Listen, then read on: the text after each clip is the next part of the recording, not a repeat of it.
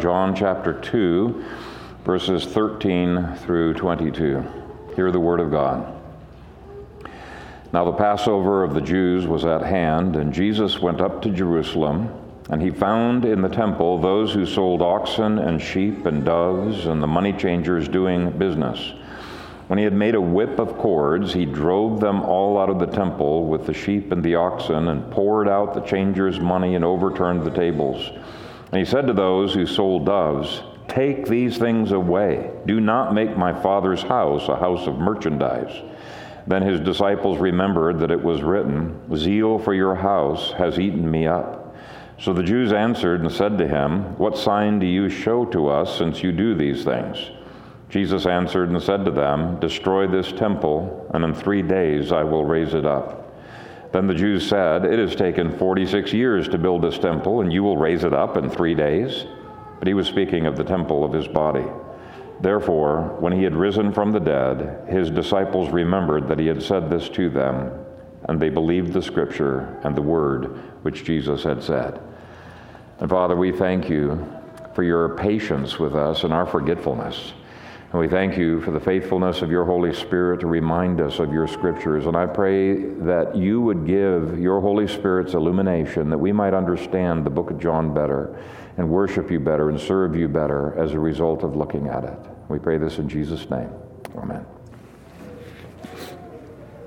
Well, I think I about wore some of you guys out with my long introduction on Luke, so what I'm going to do for the introductory material today is uh, give you this material without necessarily proving every point, and we'll see how that goes. Uh, I feel no need to prove that John was the author of John. um, there are people who, but only liberals really question that. Uh, the external and the internal evidence, I think, is quite strong. But I just want to look at who was John. John was part of the inner circle of the closest friends to Jesus, of Peter, James, and John, and he is explicitly said to be the apostle whom the Lord loved. And by that it means he was John's best friend. Now, he was close to Peter and James as well, but he was the closest friend to John. Now, just even on this first point, I think we can make uh, application. If even Jesus had friends that he depended upon, that he confided in, that he prayed with, that he spent time with and hung out with, then all of us need friends. And there's nothing wrong with having friends and closer friends and best friends. I think that's a natural progression for uh, people who are finite. There's only so much time that can go around. And if friendship needs to be nurtured and developed, what better model can we have than to look to the Lord Jesus for how to develop friendships? Uh, I would really encourage you guys sometime to do some uh, topical studies within books. I've done a number of topical studies within the book of John, uh, looking at faith and all of its synonyms. Another one is I've looked at all the intertrinitarian relationships and how that impacted uh, our relationships within the family, how we imitate father and son relationships, for example. But I would encourage you uh, some time uh, for your children to do a study of the book of John. Just read through it and make note of everything that it says about Jesus' relationship to Peter, James, and John. I think you'll discover a lot how he avoided certain unhealthy patterns that you'll find in uh, friend relationships, uh, but he also nurtured the friendships that were there. And I think you'll find it to be a very uh, fun study. How close was John to Jesus? Well, in John chapter 19, when Jesus is hanging on the cross, he said to his mother, Woman, behold your son. And he said to John, Behold your mother. And then verse 27 says, And from that hour, that disciple took her to his own house. So there was something very, very special about the relationship that John had with Jesus. Uh, Jesus was closer to John than he was to his own siblings. Now, it's not as if he didn't care for his uh, siblings. Uh, his uh, dad had died earlier, and he uh, was pretty much the provider for his siblings, and he certainly was caring for his mother here uh, and showing that he did not want her to be vulnerable. Well, let's deal with another bit of background information, and that's the, the date of the book. Since almost everybody agrees that John is the last gospel to be written, uh, we don't need to comment on that. But the timing of the book also helps us to avoid certain misunderstandings that have happened. If you read much in the commentaries, you will find with liberal bents who say that John appears to be an anti Semite, which is ridiculous because he was a Jew, right? But they say he was an anti Semite because 71 times in the book of John he describes the enemies of Christ as the Jews. Why does he say the Jews did that and the Jews did this? Uh, it's uh, something that makes some people say, well, maybe he was a Gentile who wrote this book. No, that's far from the truth. Um, let's think about the date of the book. It is my belief that the book was written in AD 65, and though the Jewish leadership had persecuted Christianity right from the get go, it was really not until AD 62 that Israel as a whole officially entered into a seven year covenant with Rome for the purpose of destroying Christianity. Now, back in AD 30, Rome had taken away the right to the death penalty from Israel, but they restored that in AD 62, and Israel began aggressively using that uh, to persecute Christians. And if you want information on that seven year period, uh, I'll put that up onto the, the web. So, just as the Council of Trent was the turning point when Rome officially became a synagogue of Satan and no true church, AD 62 was the year in which Israel officially became the apostate enemy of Christ. Now, they had acted like an enemy earlier, uh, before that, and the, the, the synagogues had already expelled most Christians from those synagogues by this time.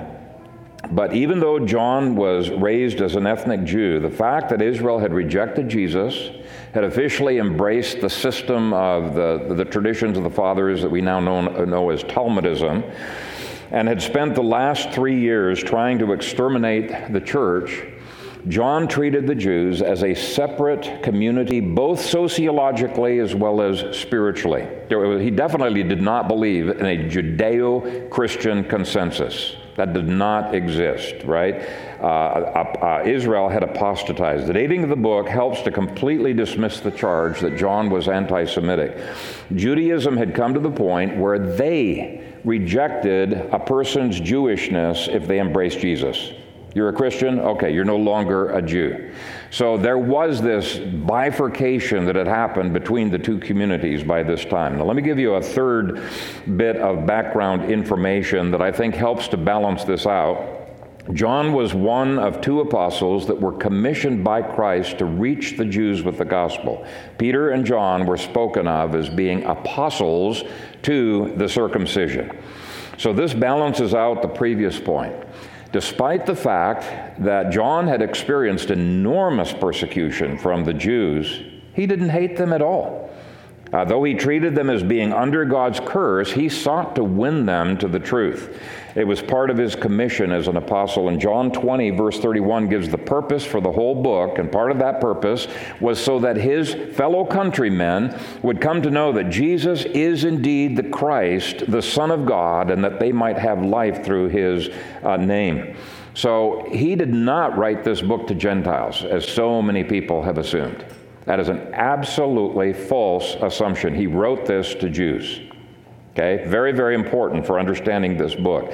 And actually, more and more scholars are recognizing this. Some of the study Bibles have a hard time keeping up with things, but uh, even liberals like um, John A, uh, J. A. T. Robinson have begun to acknowledge the, the total Jewishness of the audience that he was writing to. So, really, you have to hold two things in tension in order to understand the book. First thing, Israel's apostate. They're under God's curse. Second thing is, John is still trying to reach them to the gospel. He, he, he, he, he loves them, he wants them to trust in Christ. Fourth, the stated book uh, purpose of the book in John 20, verse 31, not only shows that Jews were outside of the, the faith, but shows that this gospel is an evangelistic tool. Uh, this is one of the reasons I know some Reformed people object to people handing out, you know, Gospels of John, but it is a fantastic evangelistic tool. And there is uh, these specialized Gospels of John that underline special passages throughout and display the gospel of salvation. It's one of the simplest introductions people can have to the gospel. And in the Greek, it's unlike Luke, super, super easy to read. Fifth, even though there is simplicity to understanding the gospel message of the book, if you want to dig deeper, the Gospel of John is like an onion revealing layer after layer of sweet and uh, pungent truth. The book is so intricately woven together that people over time have been frustrated. What outline completely captures the book?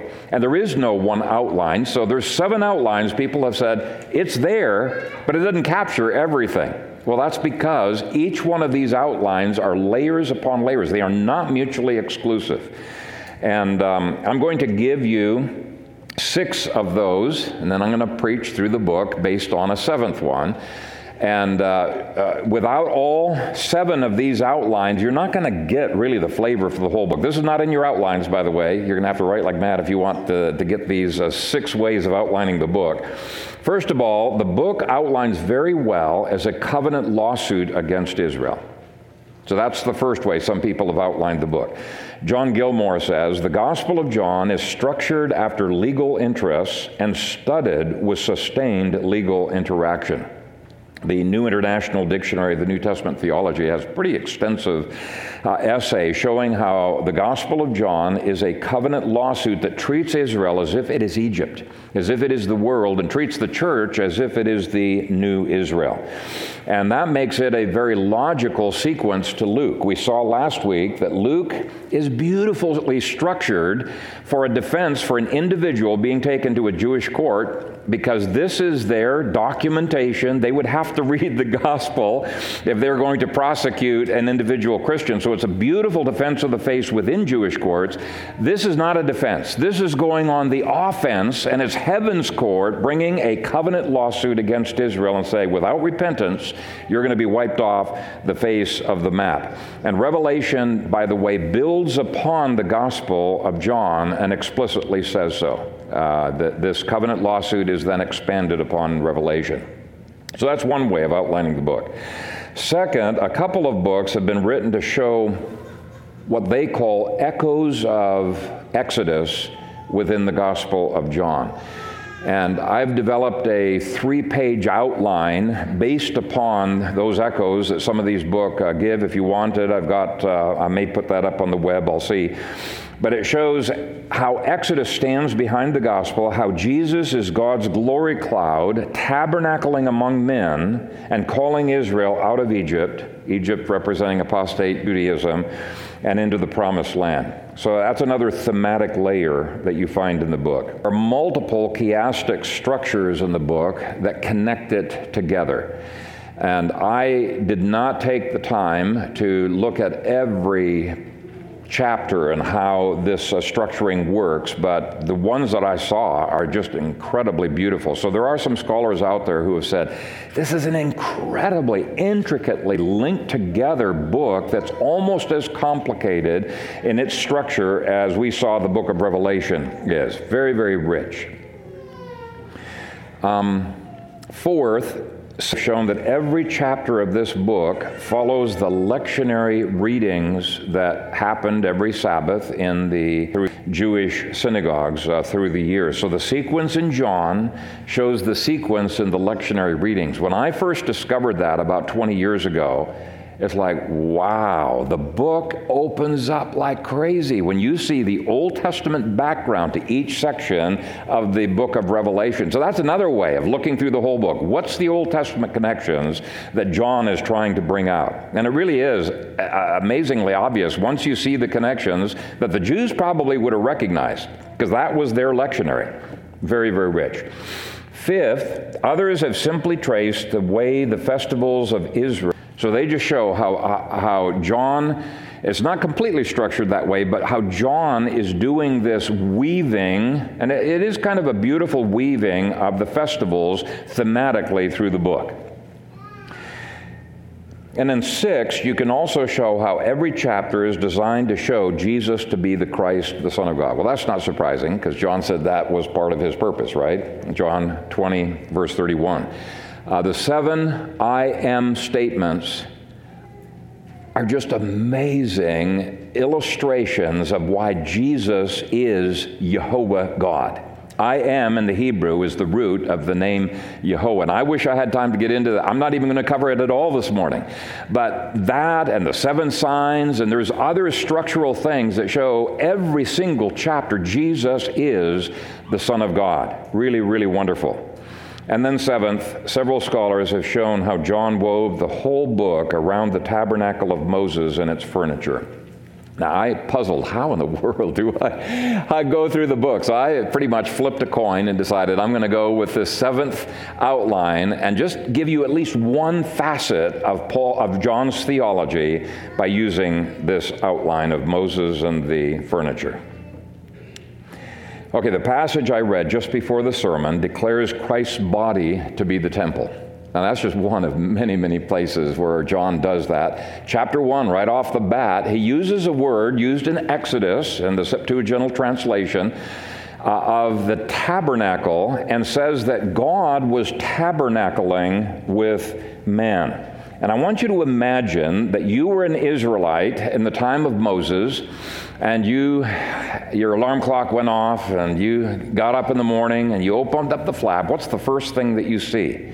because all of the tents are facing toward the tabernacle, you see the tabernacle every single day of your life. And the most prominent feature of that tabernacle was this massive pillar. It's a cloud that goes up from the Holy of Holies right up into the heavens. It's fiery, bright red. It's a, a cloud of fire at nighttime, and it's bright white during the daytime. And so uh, Exodus 40 says, For 40 years, 24 hours, seven days a week, that fiery cloud was in their midst as a testimony that God was in their midst. It was uh, casting light in their whole community. Now, this is where John starts this gospel God tabernacling with man with the brightness of his glory. He doesn't wait, make you wait till you get to the end of the book to discover, oh, Jesus is, is God. Uh, he doesn't have any problem with spoilers. He, right off verse 1, he tells you the conclusion. In the beginning was the Word, and the Word was with God, and the Word was God. And then it goes on to say that God, the Word, came down to the earth and lived among men. And the words that describe that are all allusions to the tabernacle and the glory cloud in the wilderness. And I'll just give you some samples. The word light occurs in verses 4, 5, 7, 8, and 9. The words glory, tabernacle, fullness, testimony, and witness, they all hark back to that first tabernacle. Look at verse 14, for example. And the Word became flesh and dwelt among us, and literally the Greek is tabernacled among us. Uh, one version has pitched his tent among us. Okay, so tabernacled among us, and we beheld his glory. The glory is of the only begotten of the Father, full of grace and truth. So John starts by describing God setting up a brand new tabernacle or temple, and that temple was Christ. And the glory cloud was God the Son come to earth to dwell among men. And the way that John describes that makes you want to fall down and worship, just like in John, John's communion uh, meditation earlier. He makes you want to fall down and worship, just like the, uh, the Jewish remnant uh, in the time of Moses that were believers. They wanted, when they saw that glory cloud, it made them want to worship and bow before their Creator God. But certainly, this covenant lawsuit is going to make it clear that when Israel rejected Jesus and declared war against Jesus, they were actually rejecting God and they were being excommunicated. They were being treated as Egypt. So, again, there's two other layers that are over top of this layer, and we can't get into all of the layers, but maybe I'll give you hints from, from time to time on how they connect together. Now, if you were in ancient Israel, you would notice that this tabernacle had a wall around it, and uh, that wall excluded people. But it also had a door that included people. It wasn't enough for an Israelite to camp around that tabernacle and to face that glory cloud. Hebrews tells us that many of those Jews who had seen that glory cloud their whole lives died in unbelief. Okay, they never entered through the door by faith. That's one of the central messages of this book. You must enter the door by faith. You must be united to Christ by faith. Anyway, the same unbelief that happened in the time of Moses happened in the time of John. Though Jesus tabernacled among men as the light of men, verse 5 says, the darkness did not comprehend it.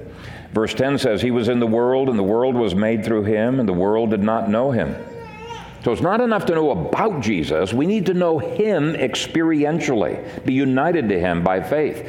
And so verses 11 through 13 say this He came to his own, and his own did not receive him. But as many as received him, to them he gave the right to become the children of God, even to those who believe in his name, who were born not of blood, nor of the will of the flesh, nor the will of man, but of God.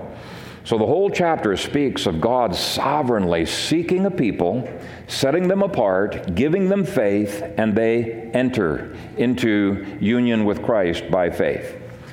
But, and here's the third point the moment you do enter that tabernacle, you are confronted with the altar for sacrifices. You're confronted with the realization that even though you have faith, in other words, you've gone through the door, you still need the sacrificial work of Christ in your life. The closer you get to the holiness of God, the more that holiness makes you tremble and realize how unholy you are.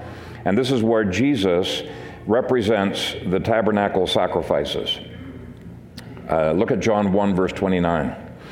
The next day, John sees Jesus coming toward him and said, Behold the Lamb of God who takes away the sin of the world. Verse 36 says, And looking at Jesus as he walked, he said, Behold the Lamb of God. Jesus was represented by the sacrifice, the priest, and the altar all rolled up into one. In fact, if you look at verse 51, he, he alludes to an earlier altar and an earlier house of God that was at the time of Jacob in Genesis. Take a look at verse 51.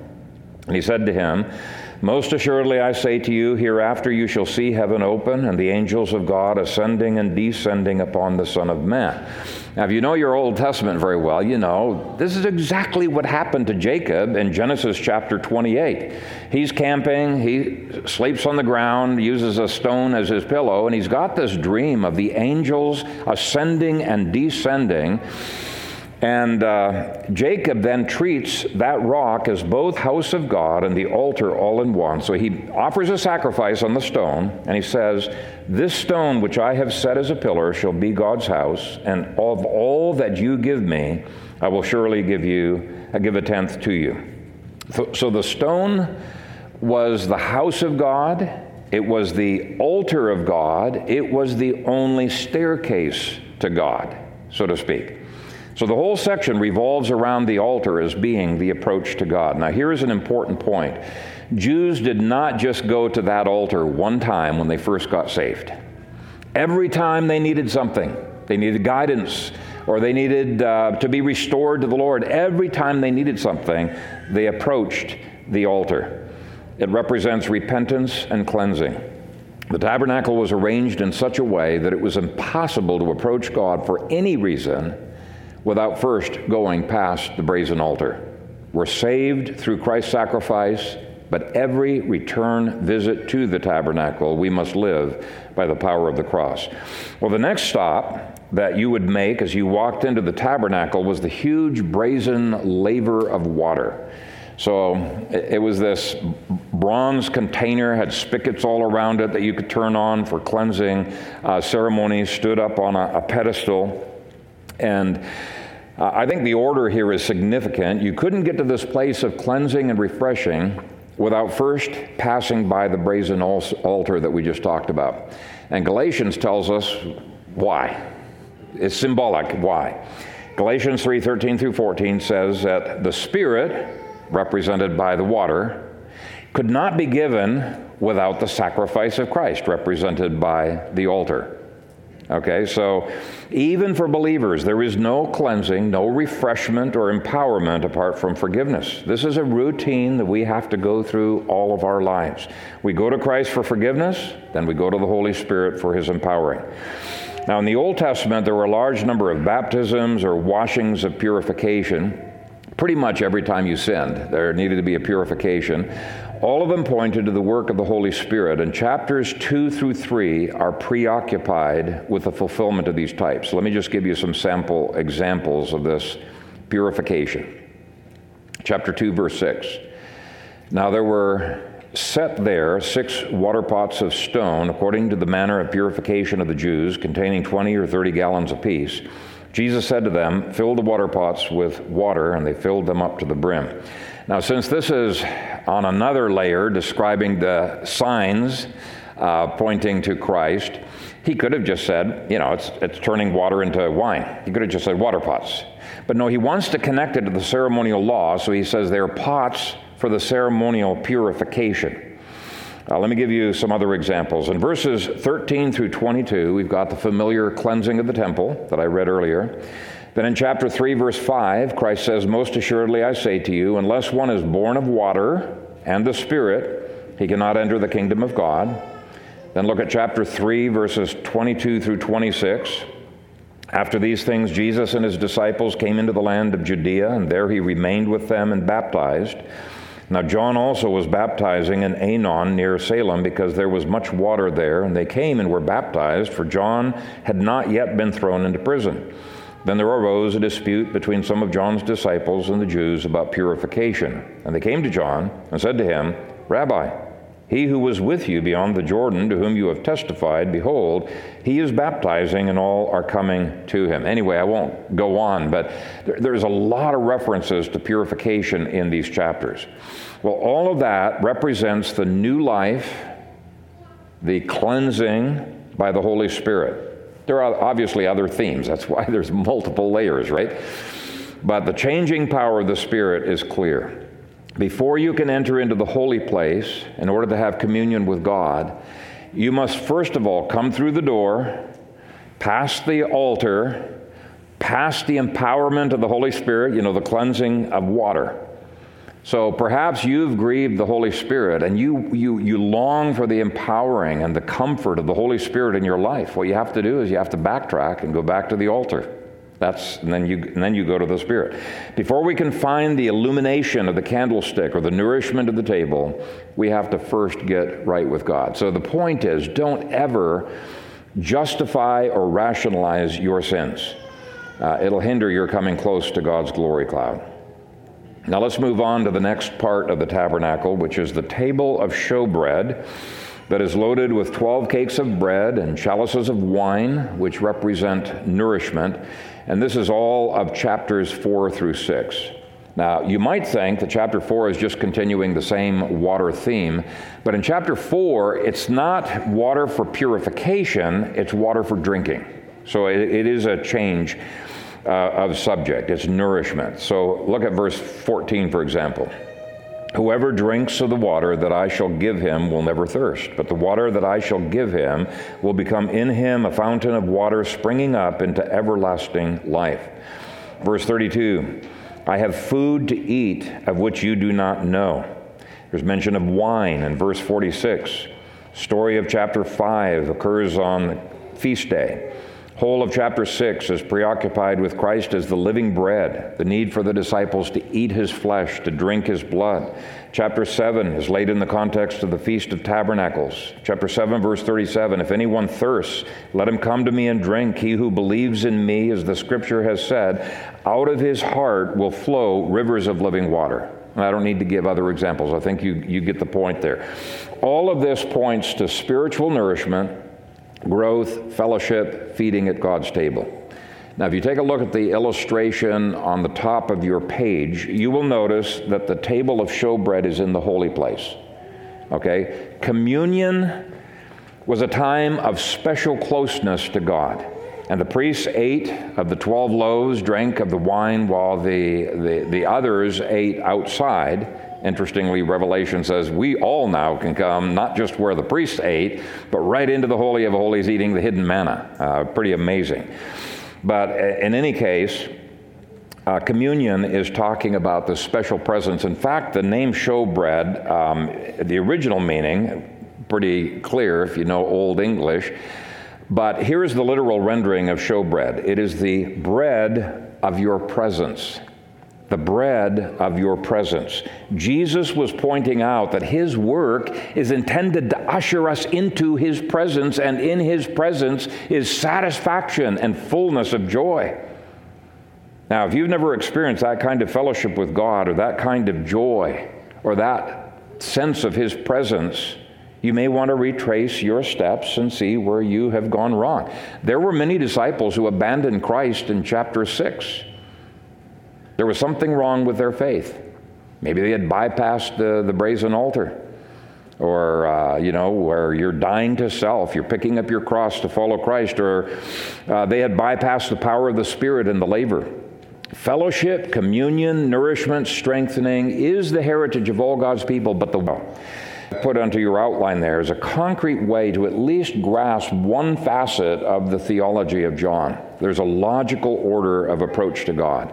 So even though this is a covenant lawsuit declaring Israel to be about to be judged, which would be on a different layer, where if I was preaching on that, I'd say, okay, next year, this is soon going to happen. Written in AD 65, the judgment starts to fall in AD 66. So even though that's going to happen, John's heart of compassion is reaching out to his fellow Jews, and he's saying, May there be a remnant who believes. Uh, he's trying to show them the way into the temple. But you know, the same is true of our approach to the candlestick. The next section, which is chapters 8 through 9, is marvelously illustrated by the candlestick. It deals with spiritual illumination by Christ the light. You could not get to that candlestick without first going through the previous furniture. Why do so many Christians lack light and wisdom and guidance? Because they're not in fellowship with God.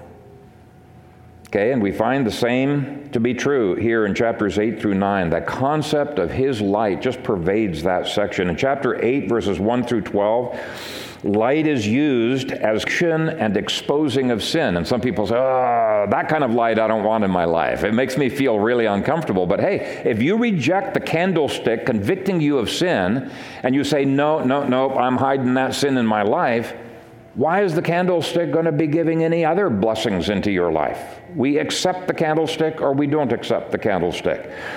Uh, he, he ends that section by saying, I am the light of the world. He who follows me shall not walk in darkness, but have the light of life. So he's in effect saying, I am the fulfillment of that candlestick imagery. Um, in verses 13 through 20, Christ shines by means of bearing witness. Verses 21 through 29, he shines by conforming to God's will. Verses 30 through 59 shines in order to make us free. Chapter 9 deals with the opening of physical eyes, spiritual eyes. And so, right in the middle of healing this blind man of his physical blindness, he says in verse 5, I am the light of the world. Chapter 9 then goes on to speak about the spiritual illumination that Christ can bring and the total blindness that the Pharisees had. They're in darkness. They claim to be in the light, but they're in utter darkness. So when you are truly in fellowship with Christ, He opens your eyes. He gives you wisdom. He gives you guidance. He directs your steps. And the closer you draw to the Lord, the more the confusion evaporates and the more the ignorance vanishes. So we're not talking about something academic here. When those priests were ministering, they were not just going through routine rituals. Well, maybe some of them did. But they realized the glory cloud is there, and his presence changed them and sustained them and guided them.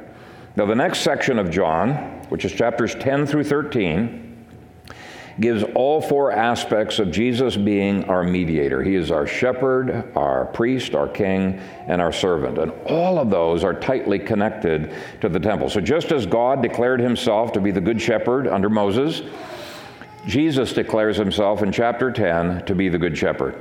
And I'm not going to take the time to develop all of the parallels, but uh, chapter 11 presents him as the life giver whose death is being plotted.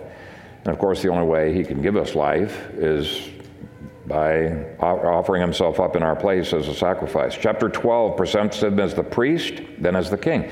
Well, that's what the temple and the tabernacle was, right? It was the throne room of God. And his ongoing intercession, rule, and ministry is intimately tied up with the next two pieces of furniture. The altar of incense stand be, stands behind chapters 14 through 16. It represents the prayers of Christ.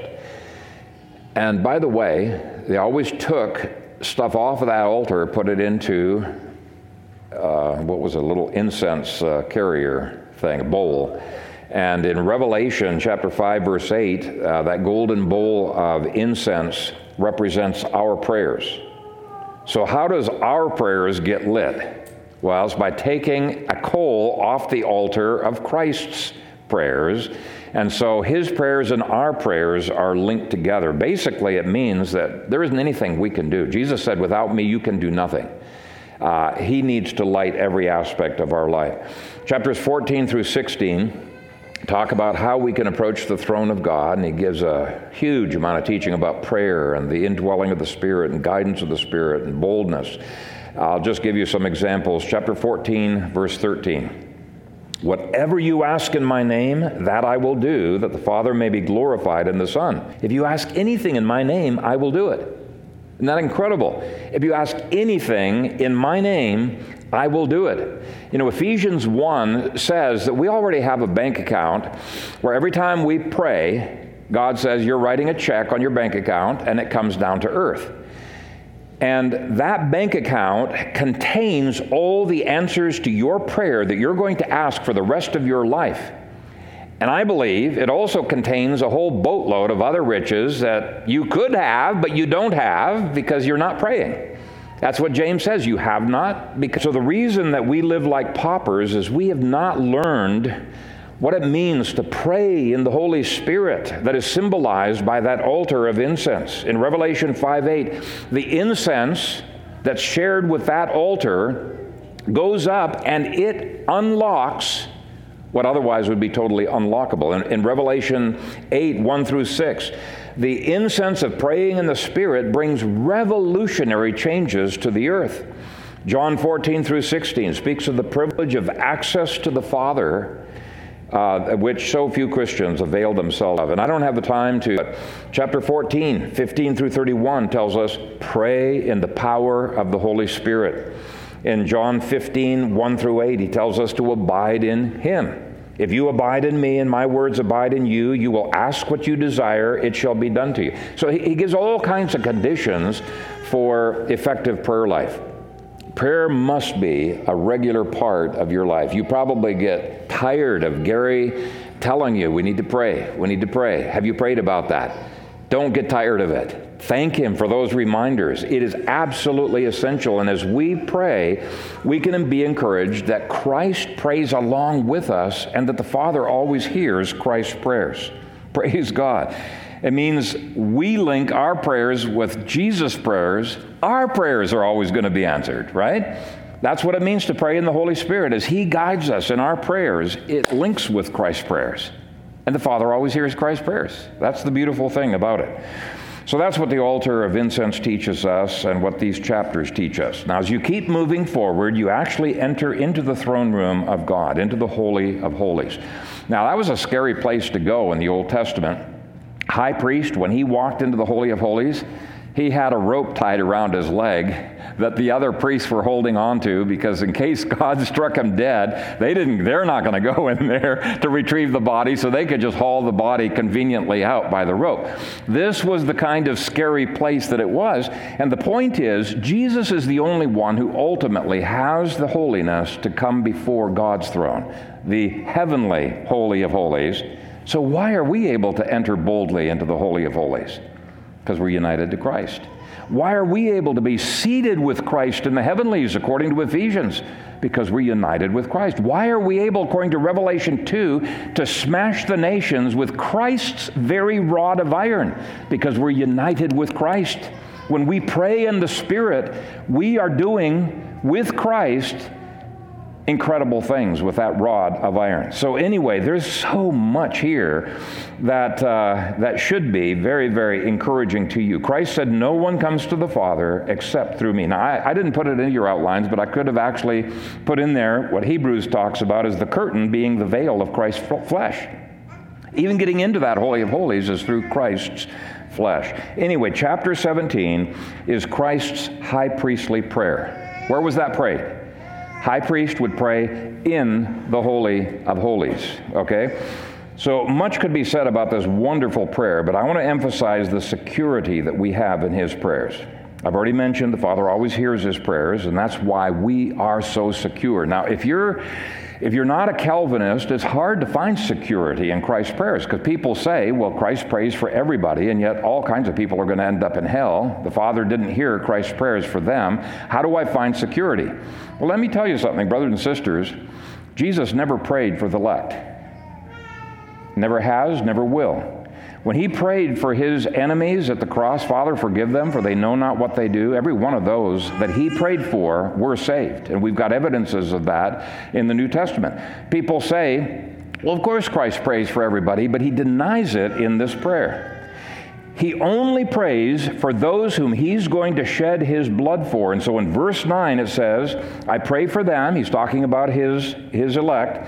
I pray for them. I do not pray for the world I do not pray for the world, but for those whom you have given me, for they are yours, and all mine are yours, and yours are mine, and I am glorified in them. That is as clear a proof of limited atonement or particular redemption or definite atonement, whatever you want to label it, as you could possibly have, because in the Old Testament, the priest always prayed for those for whom the sacrifice was intended, and that's what Jesus is doing here. The sacrifice was not intended for the world. If it was, the whole world would be saved and there would be no hell. Amen. Right?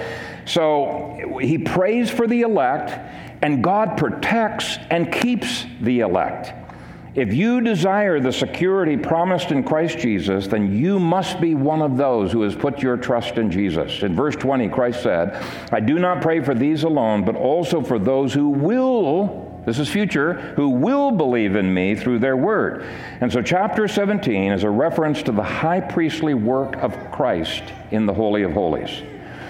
And praise God that Peter had somebody to pray for him, that his praise, faith would not fail. Remember that story?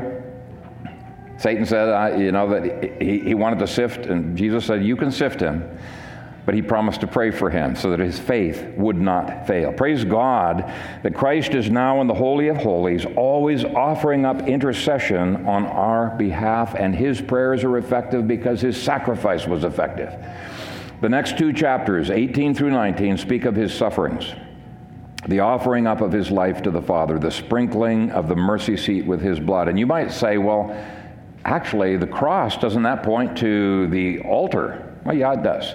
Uh, all of this furniture, in some senses, happens uh, very, very tightly together. But what was going on is that you would take the sacrifice, uh, the, the, blood from that sacrifice, you would take it into the Holy of Holies and sprinkle that blood upon the uh, mercy seat. And, um, and then the priest would come out and say, You're atoned for, be at peace, don't worry. That was, that was the idea. So um,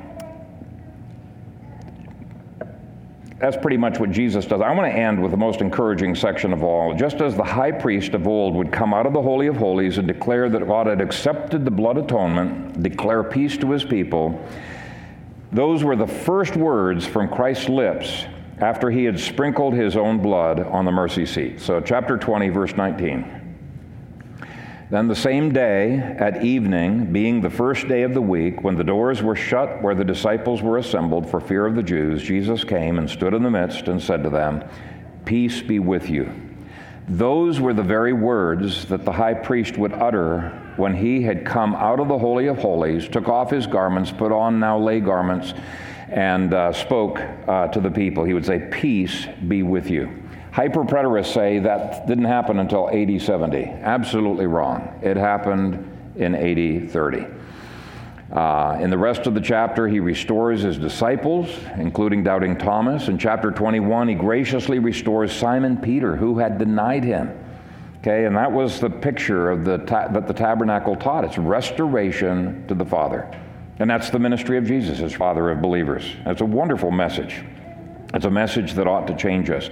The more we recognize the terribleness of our alienation from God, the more we recognize how awful the sins are that we have been saved from, the more we will recognize the wonder of His salvation and of His grace. In fact, we're going to be singing about that wonderful grace of Jesus. We can exult in his incredible plan of salvation. Christ had said earlier, He who is forgiven much will love much. That's a beautiful thing. You might feel like a worm because so many sins that the Lord has exposed. Well, he who is forgiven much will love much. He asked Peter, Do you love me? And of course, Peter is filled with love and awe that Jesus would restore him. Three times he had denied Christ, three times Christ restores him. He's filled with love and awe. And you know what the evidence of his love was? Three things, three phrases in this last chapter. Verse 17, feed my sheep. Verses 18 through 19, take up your cross and, uh, and, and die, die to self. And verse 19, follow me. Feed my sheep, pick up your cross, and follow me. And those same three things are evidences of your own love serving others, being willing to lay down your life for Christ, and following Christ wherever He leads you. And it's only when we have a restored relationship with God we even have the power to be able to do so. It's only when we have fellowship with God that we are even in the right mind to invite others into the house of God. And that was the passion of John to invite people into the tabernacle, into union with Jesus. He says, uh, here, truly, Jesus did many other signs in the presence of his disciples, which are not written in this book, but these are written that you may believe that Jesus is the Christ, the Son of God, and that believing you may have life in his name. By the way, that's how he ends the last book of the Bible. Same author wrote Revelation, and he pleads with unbelievers not to continue to be outside the camp, outside the temple, excluded from God. Revelation 22 15, he says, But outside are dogs and sorcerers and sexually immoral and murderers and idolaters and whoever loves and practices a lie. But in verse 17, he says, And the Spirit and the bride say, Come. And let him who hears say, Come. And let him who thirsts come. And whoever desires, let him take the water of life freely. So it's my prayer that each and every one of us would enter into God's household provision so richly that we would be strengthened to gladly lay down our lives for our Savior, to serve Him and to serve others. May it be so, Lord Jesus. Amen. Father, we thank you for your word and the challenge that it is to our lives. We have barely scratched the surface of the Gospel of John, but I pray that even the gospel that is portrayed in the tabernacle would grip our hearts and make us love you. Receive our praise, our gratitude, our thanksgiving as we uh, sing this uh, final uh, hymn of praise to you. And we pray this in Jesus' name. Amen.